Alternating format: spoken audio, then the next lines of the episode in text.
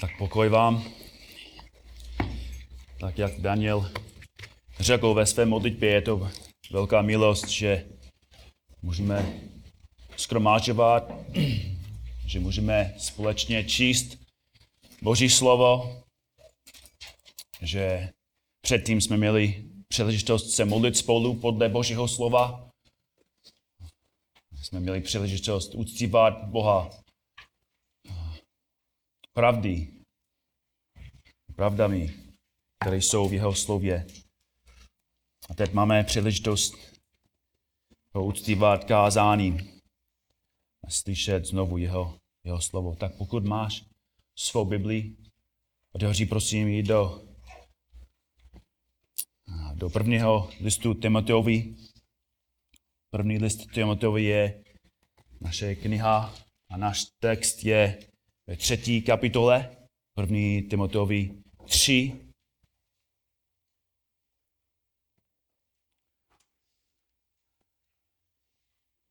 Ještě studujeme čtvrtý verš, ale budu číst od, od prvního veršu. Verše. Tak první list Timoteovi 3, verš 1. Věrohodné je to slovo.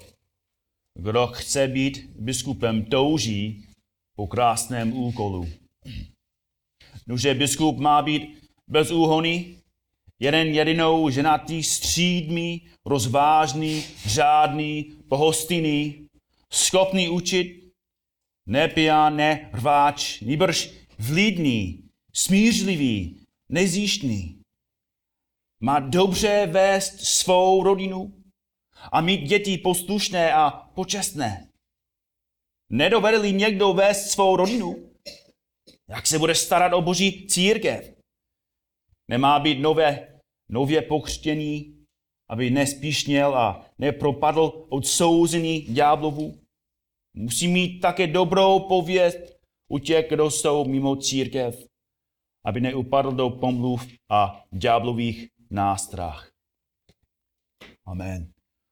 Amen. To je už pátý kázání z tohoto textu a postupně probíráme každou frázi v tom verši. Verš 5 a, nebo verše 4 a 5 nám dávají čtyři zodpovědnosti ke vedení své rodiny. Dávají, dávají mužům čtyři zodpovědnosti ke vedení své rodiny. První zodpovědnost je, že musíme chápat své povolání. Musíme chápat své povolání. Už jsme probírali tento bod. Druhá zodpovědnost je, že jako muži musíme chápat, koho vedeme. Musíme chápat, koho vedeme. A ještě studujeme třetí zodpovědnost, což je musíme umět vést. Musíme umět vést. Verš 4 říká, má dobře vést svou rodinu a mít děti poslušné a počestné. Vzpomínám si na příběh o jednomu misionáři v Africe. Sloužil v džungli a jednou šel ven a viděl svého mladého syna sedícího pod stromem. S klidným, ale vážným hlasem otec řekl, synu, povstán a přijď ke mně. Bez zaváhání malý syn povstal a šel k otci. Když syn byl před otcem, otec ho pochválil a řekl synu, právě si o dvě větřiny, vteřiny unikl smrti. Otec zvedl ruku a ukázal na strom. Syn se otočil a viděl pak půl metru nad tím, kde seděl, vysla černá mamba. Jeden z nej, nejbezpečnějších hadů na planetě byla připravená zautočit na toho kluka. Pokud ten otec nenaučil ještě předtím, aby jeho syn i hned poslechl otcův hlas. Pokud by dovolil, aby syn poslechl, když by chtěl, nebo aby se hádal s otcem, nebo pokud ten otec vždycky řekl, synu, pojď ke mně, jinak budu počítat do pět. Kdyby otec svého syna takhle učil, černá mamba by kluka ušknula a kluk by zemřel. tohoto a mnoho dalších důvodů. Každý otec učí své děti, aby ho poslouchali. Učí ho, aby nevstoupil do ulice. Učí ho, aby se nedotkl zásuvky nebo aby si nehrál s neznámým psem. Učí ho, aby si zapnul bezpečnostní pás. Aby ho, haha, učí ho, aby opatrně používal motorovou pílu. A aby nosil helmu, když jezdí na kole. Učí ho hodně praktických věcí, aby prodloužil jeho život. Ale tragédie je, že často muži neučí své děti, že nemorálnost je taky nebezpečná. Že pícha, sebestřednost, chamtivost a ateismus jsou nebezpečné.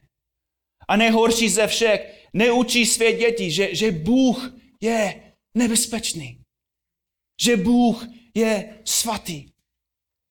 A jak Daniel řekl, že Ježíš Kristus se vrátí, aby soudil celý svět, aby soudil každého člověka. Proto Kladno, celá Česká republice i mnohé církve jsou plné dětí, které žijí víc a víc bez hříchu, víc a víc bez ohledu na důsledky hříchu a úplně mimo realitu přikázejícího božího soudu. A to je jeden z důvodů, proč, proč tento verš je tak důležitý. Bůh přikázuje křesťanským otcům, aby vedli své děti. Aby vedli své děti. A chápeme, že, že, že Pavel píše Timoteovi, že to jsou charakteristiky starších, že starší musí mít takové charakteristiky. Ale taky zároveň chápeme, že starší musou, tak, musí takhle žít, protože ukází dalším mužům, jak oni musí žít. To znamená, že, že to, co Pavel píše pro staršího, je pro každého z nás. To platí pro každého z nás, to platí pro každého muže. A to jsou principy i pro ženy, i pro mámy. A to je důvod, proč studujeme to spolu a aplikujeme to do svých životů.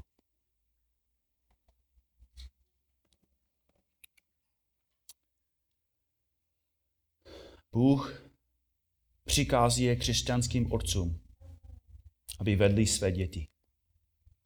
Minulé kázání našeho textu jsme studovali, že část tohoto vedení je trestání. Celé kázání jsme mluvili o tom, co, co Boží slovo říká o trestu. Jak to musíme dělat a proč to musíme dělat. My jsme studovali ty věci, kvůli tomu, co, co Pavel píše, má dobře vést svou rodinu a udržovat děti v poslušnosti. Jestli chceme udržovat své děti v poslušnosti, musíme je často trestovat, trestat. Ale Pavel přidává k našemu textu něco mimořádně důležitého. Studený překlad dobře ukazuje na to ve svém překladu. Verš 4 říká, má dobře vést svou rodinu a udržovat děti v poslušnosti se vší počestností. Se vší počestností. Jinými slovy, poslušnost nestačí. Podřízenost nestačí. K tomu musí být počestnost. Ekymenický překlad říká, má dobře vést svou rodinu a mít děti poslušné a počestné. Podle toho překladu Pavel myslí, že poslušné a počestné popisují, jak musí být jeho děti. Ale musím říct na začátku, že, že v řeckém textu to není tak jasný. Studný dobře ukazuje na tu nejasnost. Má dobře vést svou rodinu a držovat děti v poslušnosti se vší počestnosti. Tento překlad dobře odráží řecký text, Protože ve skutečnosti nevíme, jestli fráze se vší počestností ukazuje na způsob, jak otec musí vést děti, nebo jestli ukazuje na to, co otec musí od dětí žádat. Jinými slovy, máme dvě možnosti ohledně významu té fráze. První možnost je, že Pavel se soustředí na to, jak se musí chovat otec, když vede své děti. Musí je vést se vší počestností. Druhá možnost je, že Pavel ukazuje na otcovou zodpovědnost, aby vychovával děti způsobem, aby se chovali se vší počestností. I když to není možné úplně vědět, jakou možnost Pavel má na mysli v našem textu. Co je jasné je, že to přikázání je pro otce. Je to pro otce. A věřím, že nakonec tohoto kázání uvidíte, že když se soustředíme na tu první možnost, děti naplní tu druhou. Tak náš cíl dnes ráno je probírat spolu pravdu, že každý otec musí vést své děti způsobem, který je se vší počestností. Boží slovo učí, že, že tvoje vedení, že moje vedení že naše vedení, napomínání a trestání dětí musí být označené následujícími charakteristikami. Nebudeme probírat každou charakteristiku v Biblii, nemáme čas, ale chtěl bych vám dát nějaké důležité charakteristiky. charakteristiky. První je sebeovládání. Naše vedení musí být označené sebeovládání. Když tvoje děti zřeší, budeš pokušen být netrpělivý a někdy naštvaný. Možná jsem jediný, který má takovou zkušenost. Ale často, když moje děti zřeší, a vlastně když zřeší proti mě, jsem pokušen, abych byl netrpělivý a někdy i naštvaný. A proto Pavel píše, vést své děti se vší počestností. To žádá sebeovládání. A sebeovládání znamená, že, že máš tvoje pocity a emoce pod kontrolou. Sebeovládání ve vychovaní dětí znamená, že máš tvoje svoje pocity a emoce pod kontrolou. Že tvoje emoce nepanují nad tebou, ale že ty panuješ nad tvými emocemi. To je velmi, velmi důležitý rozdíl. Boží slovo dobře ukazuje, jak mocný je otec i máma, který má kontrolu svých emocí. Přísloví 16, verš 32. Ten, kdo je pomalý ke hněvu, je lepší než hrdina. A kdo ovládá svůj hněv, je lepší než ten, kdo dobil město. V tom vidíme, že to je velmi těžký někdy ovládat své emoce. A přísloví 17, verš 27, 17, 27. Kdo ovládá svou řeč, došel poznání. Kdo je rozvážný, je rozumný člověk. Bratři a sestry, to je jedno, jestli vedeme naše děti. Musíme vést biblickým způsobem. S ovládáním. Moudrý člověk má kontrolu nad svými emocemi a je schopný správně přemýšlet o tom, jaká je správná reakce. Sebeovládání je podstatek ke vedení, protože zaručuje, že tvoje rozhodnutí bude důsledkem biblického přemýšlení, ne hříšného hněvu. Znovu přísloví 12, verš 16.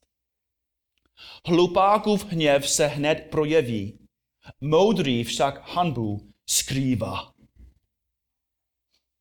Určitě máte často stejnou zkušenost.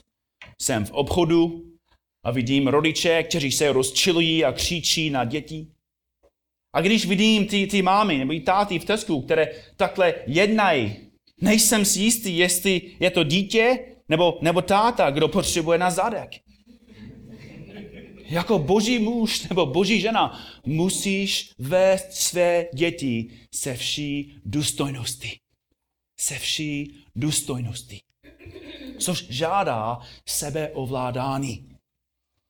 Tak proto ještě probíráme ten první bod, sebeovládání. Ale chci vám dát tady tři kroky, abys probíral, konfrontoval a vyřešil ten řík nebo problém se svým dítětem se sebeovládáním.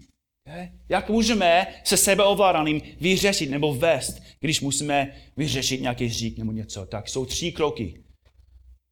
První krok. Uchop to, co se stalo. Uchop to, co se stalo. Musíš opravdu zjistit celý příběh předtím, než můžeš správně reagovat.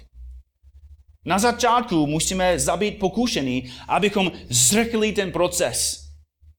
Vzpomeňte si, že tento problém se svým dítětem je příležitost od Boha. Často jsme, jsme naštvaní, že musíme znovu probírat ten stejný hřích, že, že musím mu dát na zarek po šestý, po sedmé. Ale znovu je to příležitost od Boha, abychom s ním mluvil o Bohu, o říchu, o spasení. Proto musíš dobře chápat to, co se stalo, abys mohl s ním o tom mluvit. Přísloví 18, verš 13. Kdo odpovídá dříve, nežli vyslechl, je to jeho hloupost a odstuda. ostuda. Budeš chtít trpělivě zjistit, co se stalo, jak to se stalo a proč to se stalo. Tvůj, tvůj syn ukradl telefon z obchodu. To to udělal.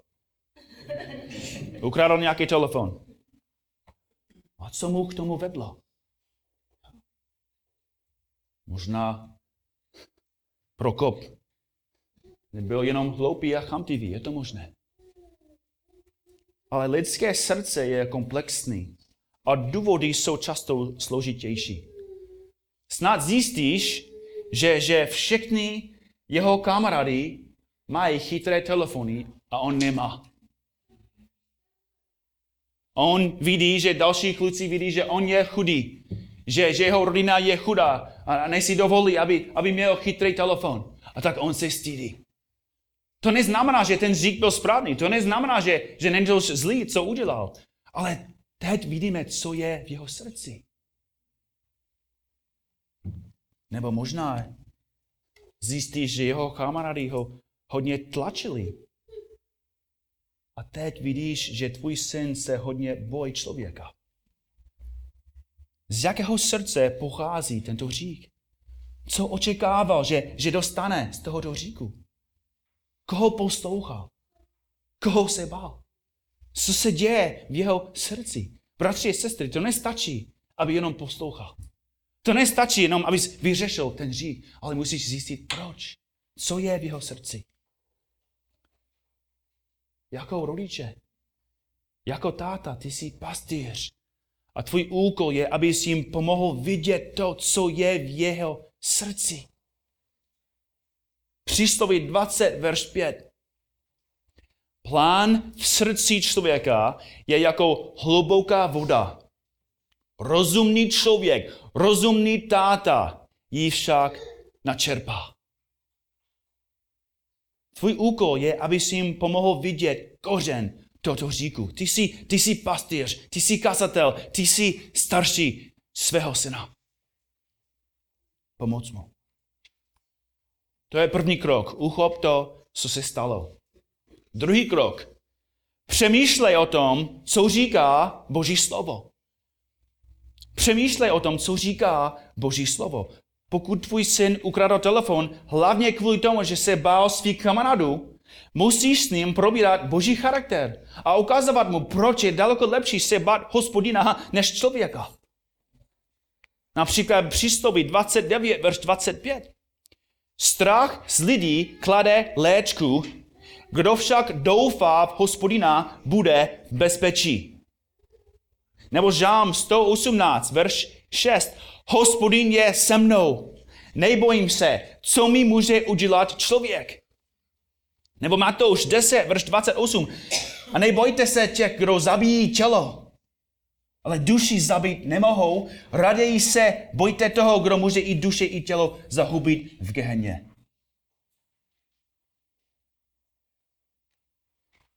Biblické poradenství. To slyšíme ta slova víc a víc.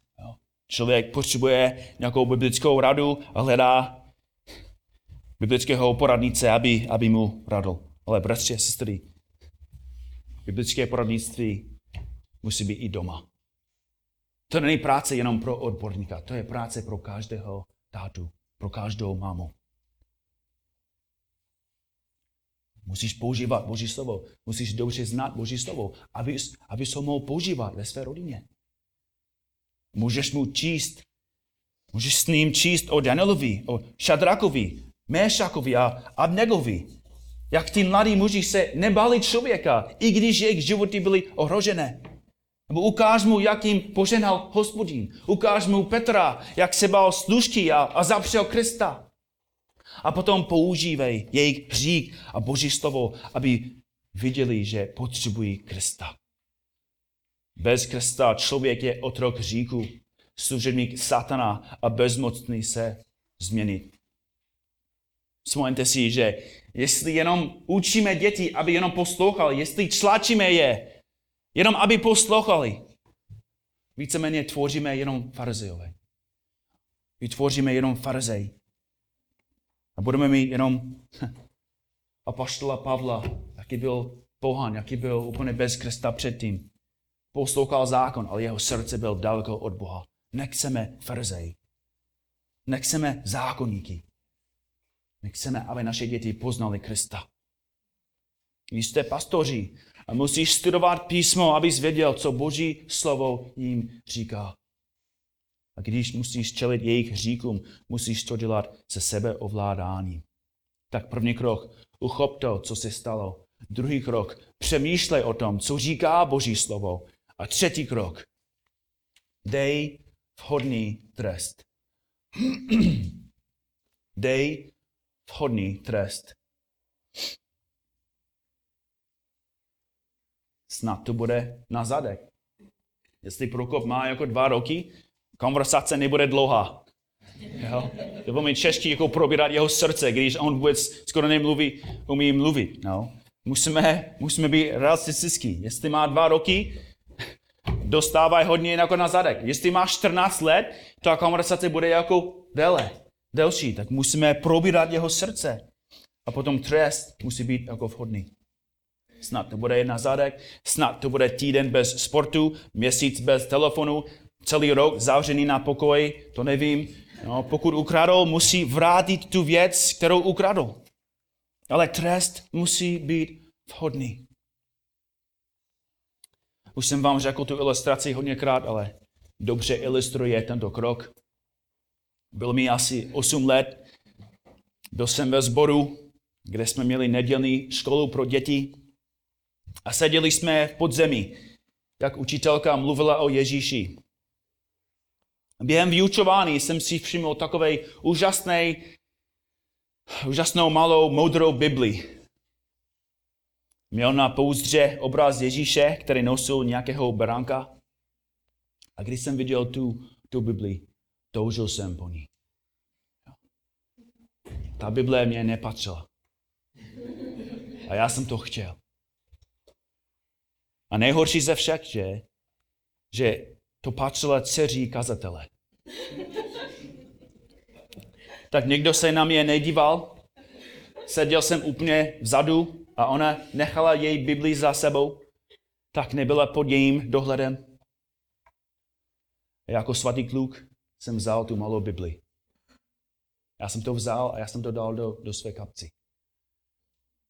A po lekci, jako my jsme, my jsme vstali a ona hledala svou Bibli. A nemohla to najít. Já jsem nic neřekl. Protože já jsem to měl v kapci. Potom jsme šli domů a já si dobře vzpomínám, že jsem vzal tu Bibli, když jsem byl na, na svém pokoji, jsem vzal tu malou, modrou, krásnou Bibli. Já jsem to otevřel a tam jsem viděl její jméno. Courtney Jessup se jmenuje. Tak já jsem vzal pero, jsem poškrábal její jméno a tam jsem napsal Markus Denny. A bratři a sestry, je to legračný, ale to bylo strašně velký řík a můžu vám říct, já jsem vůbec nespal. Moje svědomí křičel. Měl jsem svůj poklad, ale vůbec jsem neměl radost. Vůbec jsem nenašel to, co jsem hledal.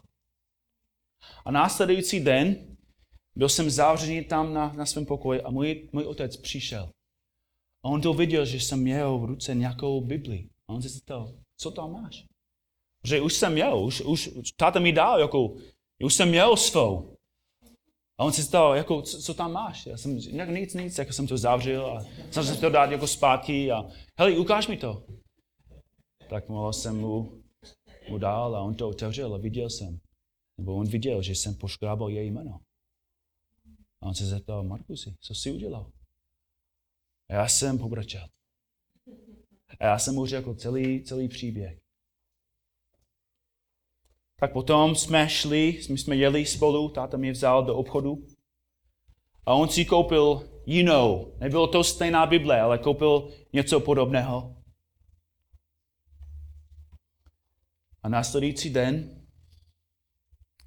my jsme šli tam, kde bydlí ta holka a ten její kazatel, její pastor, její otec. A řekl mi, že musím klepat na dveřík, vyznat jí svůj řík, prosit o odpuštění a dát jí tu starou i novou Bibli. A to byl nejhorší den v mém životě. Zaklepal jsem a, a kdo otevřel dveře?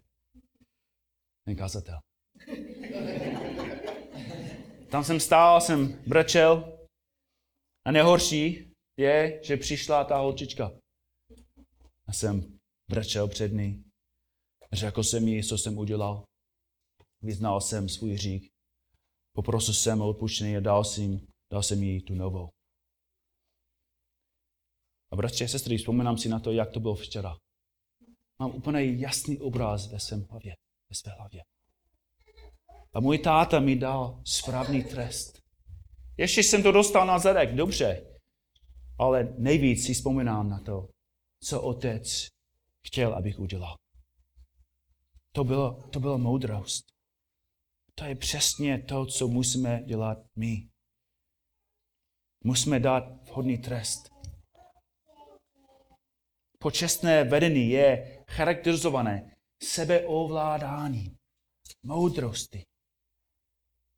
Ale je další charakteristika, která označuje počestné vedení. A to je ohleduplnost. Ohleduplnost. Něco, co vidíme někdy ve světě i v církvi, je, že rodiče se naštvou na děti, protože jejich hloupost a řík uvedli rodiče do rozpaku. Často ty mámy v obchodu jsou naštvané na zlobivé děti, ne protože ty děti jako zřešili proti Bohu, ale protože mají pocity, že vypadají špatně v očích ostatních. Rozumíte mi? Je možné, že lidé víc potrestají jejich děti na veřejnosti, než doma. Jednoduše, protože se bojí lidí. A bratři a sestry, to je hřích. My jsme každý z toho vinní. Bojíme se člověka. Bojíme se, co si myslí ten další. Najdeme velmi dobrý princip v tom, co píše Pavel v Koloským 3. Koloským 3, 22 až 23. On píše, otroci, poslouchejte ve, ve všem pozemském páni, ne jako na oko, jako ti, kdo se chtějí zalíbit lidem, ale v upřímnosti, upřímnosti srdce bojíce se pána. Cokoliv děláte, dělejte z duše jako pánu a ne lidem. Princip z toho je, že musíme trestat děti ne kvůli lidem, ale kvůli Bohu. Když jsme byli ještě v Kalifornii, když jsem tam sloužil jako kazatel, jsme ještě měli malé děti. Vzpomínám si, že, že jsem byl někdy pokušen se bát toho, co si mysleli další lidé o mých dětech. Jako kazatel ten, ten tlak je větší, abych měl poslušně děti. Starší musí mít své děti poslušné a počestné, je to tak. Ale to neznamená, že musí mít děti, které se chovají jako dospělé. Ale lidé často mají nerealistická a nebiblická očekávání od dětí pastora. A to je špatný. A byl jsem někdy pokoušen, abych tlačil děti, aby se přizpůsobili falešnému standardu kvůli strachu. To znamená, že já jsem řešil proti jim. Já jsem řešil proti Bohu. Protože jsem se bál člověka. To je řík. Proto jsem musel číst to, co píše Pavel. Cokoliv děláte, dělejte z duše jako pánu, ne, ne lidem. Netrestáme, netrestáme kvůli lidem. Nevychováváte děti kvůli lidem. Neučíme naše děti Boží slovo a pomocím, aby se naučili hodně veršů kvůli lidem. Vedeme naše děti kvůli Kristu. A musím říct, že Amy byla velmi dobrý překlad v to, v tom. Jednou jsme byli pozváni na večeři do, do rodiny, která měla neuvěřitelně luxusný dům. To bylo opravdu vila, něco jako z hollywoodského filmu. A my jsme jako v tom domě luxusný a, a udělal něco, co dělají děti. Jo? Nebylo to říšné, spíš dětské. Ale ta paní to viděla, se dívala na Amy a nejslušně řekla, tak nepotrestáš své děti? A Amy reagovala v moudrosti a řekla, ano, potrestáme je, když hřeší, ne když se chovají jako děti. Ohledoplnost znamená, že to, co myslí Bůh, je daleko důležitější než to, co myslí člověk. A ohledoplnost taky znamená, že je důležité, co si myslí naše děti. Náš cíl nesmí být, abychom je zahanbili. Náš cíl je, abychom je vedli ke spáse, ke posvěcování nebo ke poukání. Proto pokud je musíme konfrontovat nebo potrestat, musíme to dělat diskrétně a ohleduplně. A musíme i zkoumat své motivace. Proč to děláme? Dobře si vzpomínám, když jsem slyšel poprvé, jak Petr Smith řekl svému nejmladšímu synu, že až bude doma, Petr mu pomůže. Já jsem řekl, hm, to je zajímavý. Petr mu pomůže. Co to znamená? Potom jsem zjistil, co to znamená, když jsem byl doma s nimi. Já jsem to slyšel, co to znamená pomoc. Já jsem nechtěl pomoc od Petra. Ale Petr to řekl tajně. Oni měli nějaké heslo mezi sebou. A Petr mu řekl, až budeme doma, já ti pomůžu. Já ti pomůžu. Jo? A jeho malý syn začal brečet. A řekl, já nechci pomoct. Ale Petr mu řekl, že když neposloucháš tátu, dostaneš pomoc. Tak Amy a já jsme používali to stejné heslo a princip. Když děti zlobí na veřejnosti, zeptáme se, jestli potřebují pomoc. A oni dobře chápou, že je to varovaný, že pokud neposlouchají, tak doma dostanou pomoc. Pomoc na zadek. Tak takový způsob je diskrétní a tak, taktní a ukazuje dětem, že tvůj cíl není, aby se uvedl k rozpaku, není, aby si je jenom poslouchal na venek, ale tvůj cíl je, aby si je vedl srdcem. Aby jim pomohl žít k boží slávě. Takovým způsobem budeš vést se vší počestností. Další charakteristika, která označuje počestnost ve vedení, je rozumnost. Rozumnost. Tvoje vychování musí být rozumné. Pokud si potrestal děti za něco, co nevěděli, je zakázáno, tak to není férové.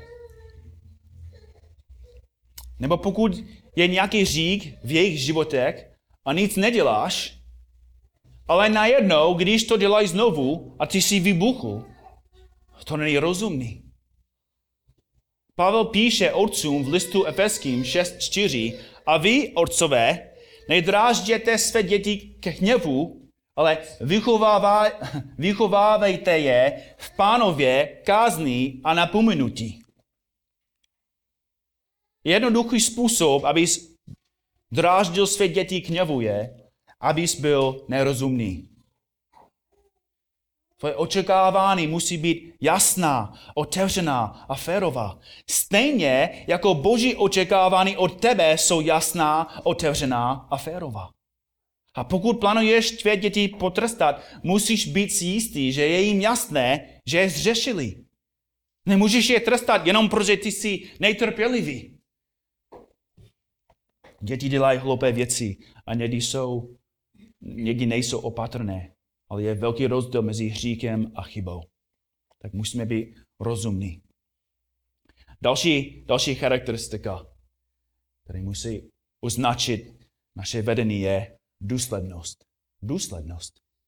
Udržovat děti v podřízenosti se vší počestností znamená, že musíš být důsledný.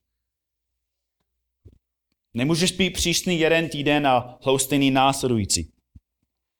Znovu to ukazuje dětem, že tvoje standardy, tvoje standardy spravedlnosti jsou flexibilní a nejasné. Což znamená, že tvoje standardy spravedlnosti nejsou spravedlivé. Boží standardy se nemění. To je důležitý princip. Boží standardy se nemění. To neznamená, že nemůžeš ukázovat milost. Ale to znamená, že nejsmíš nereagovat, když vidíš hřích.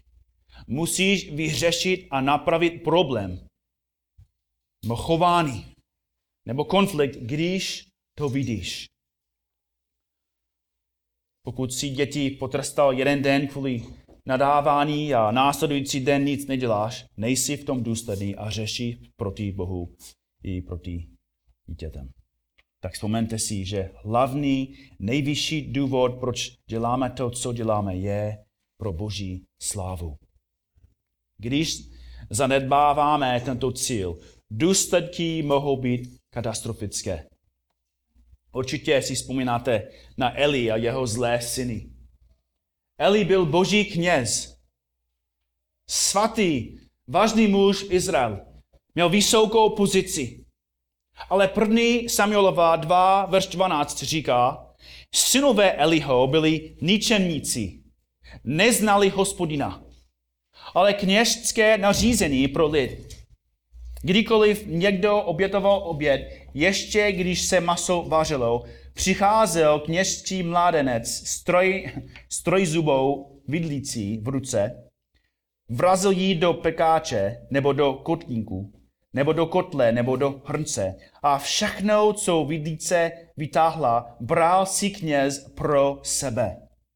Takto jednali vůči všem Izraelcům, kteří tam do Šíla přicházeli. Hřích těchto mládenců byl před hospodinem velmi veliký, protože tyto muži opovrhovali hospodinovou přidávnou obětí. A verš 22 pokračuje.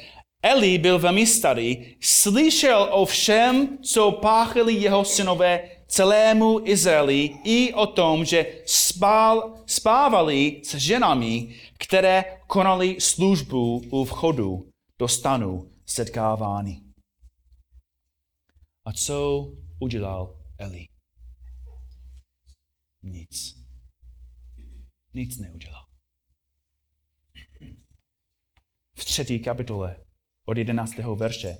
Hospodín Samuelovi řekl, hele, učiním v Izraeli něco takového, že každému, kdo o tom uslyší, bude znít obou uších. V onen den naplním na Elim všechno, co jsem promluvil proti jeho domu, od začátku až do konce. Oznámil jsem mu, že budu soudit jeho dům na věky za vinu, o které věděl. Vždyť jeho synové pronikali Boha nebo proklínali, promiňte, vždyť jeho synové proklínali Boha, ale nenapomenul je. Bratři a sestry, Eli už dozvěděl od Boha, co Bůh udělá, ale nic neudělal. Nemiloval své syny. Nesloužil jí. A musíme se zeptat, kdy to začalo. Já si myslím, že to začalo od mladosti. Od mladosti Elie nepotrestal. Od mladosti nebral jejich říky vážně. Od mladosti jeho děti ho nerespektovali. Proč? Protože nevedl své syny se vší počestnosti.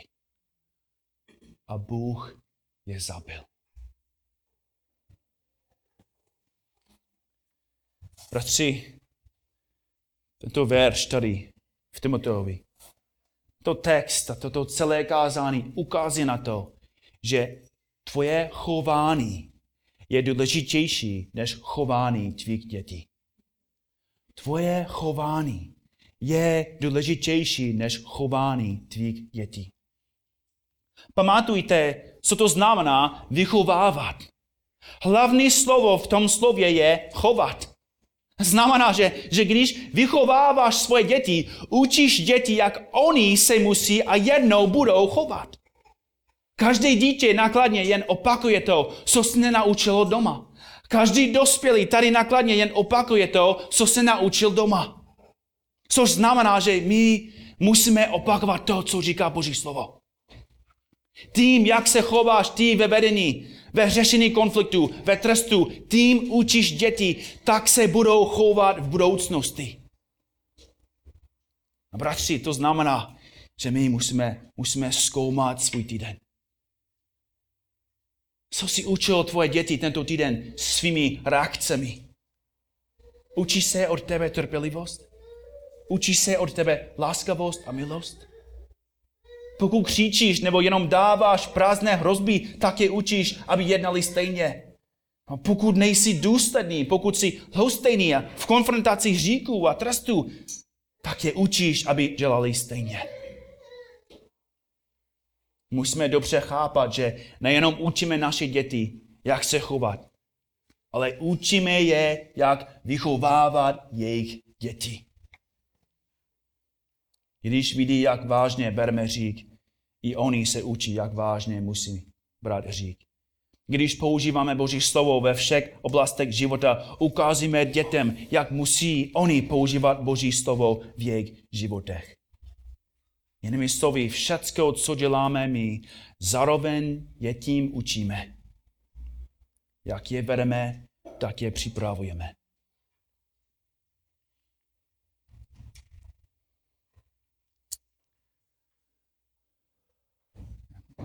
Pokud moje děti budou mít děti, doufám, že budou se vychovávat, že budou je vychovávat stejným způsobem, jak jsme dělali my.